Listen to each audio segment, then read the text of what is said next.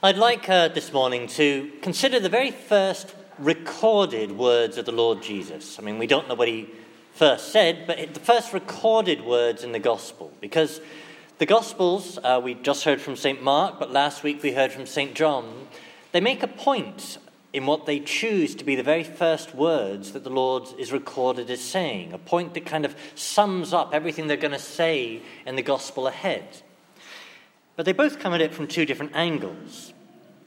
Now, St. Mark, as we heard this morning, he describes the first recorded public words, the first words Jesus said to the crowd, words that summed up his public message to the people. Whereas, in contrast, last week, if you recall, we heard from St. John, the beginning of St. John's Gospel.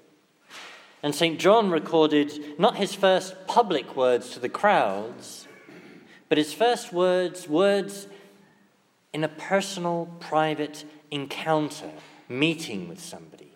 And John records those words as asking, What are you seeking for?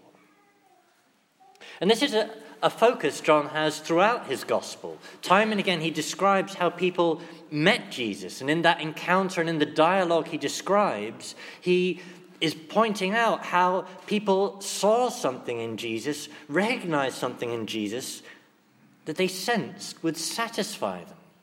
And so, this question that John records at the beginning of what are you seeking for is all summing up this thing that in Jesus they found something they were seeking. Well, back to St. Mark, who we heard today. As I said, he records the first public words of the Lord to the crowds, encapsulating his message. And the church gives them to us today, along with our first reading from Jonah, that we heard in Jonah about how Jonah went to the people of Nineveh and how he proclaimed a message of repentance to them, and how they did repent, how they renounced their evil behavior. And the first public words of the Lord Jesus, likewise, include a message of repentance. Repent and believe the good news.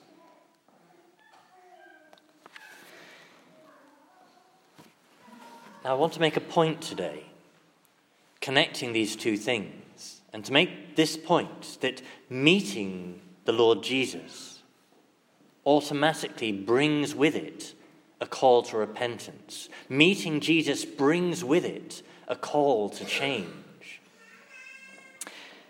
That I noticed last week that Samuel wasn't able to recognize the call of the Lord because he didn't yet know the Lord.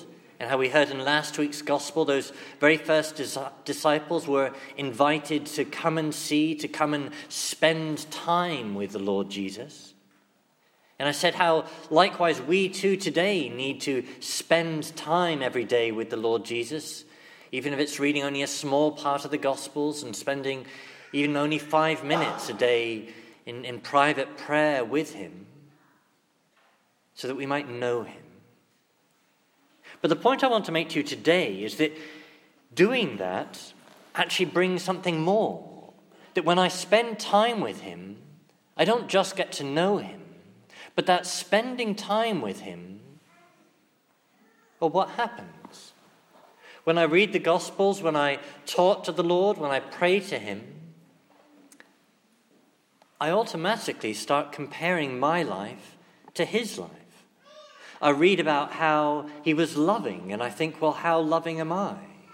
I read about how He time and again had compassion on the crowds, and I think, well, I only sometimes have compassion.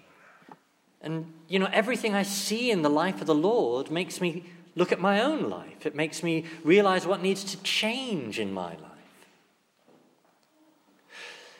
So that to spend time with the Lord automatically brings with it a call to repentance.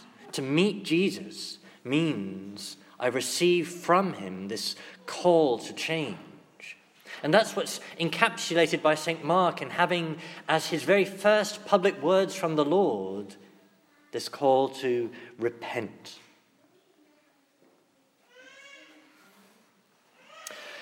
So let me sum that all up. by focusing on what St. Mark puts there as the Lord's opening words, encapsulating his entire message of his ministry. So the Lord Jesus came from heaven to earth, and he came not just as yet another prophet, he came as the fulfillment of all of them. He came as the one who fulfilled everything that had been promised. And so he said, The time is fulfilled. He came in his own person, being the living embodiment of the reign of God. And so he said, The kingdom of God is at hand. And he came calling us to a new way of life. And so he said, Repent. So, last week's gospel with the personal call from the Lord to spend time with Him as a preparation to the call to follow Him, well, it's making the same point that we heard really in today's gospel in this public call to repent, to enter into a new way of life, a new way of life that is possible precisely because we have met the Lord.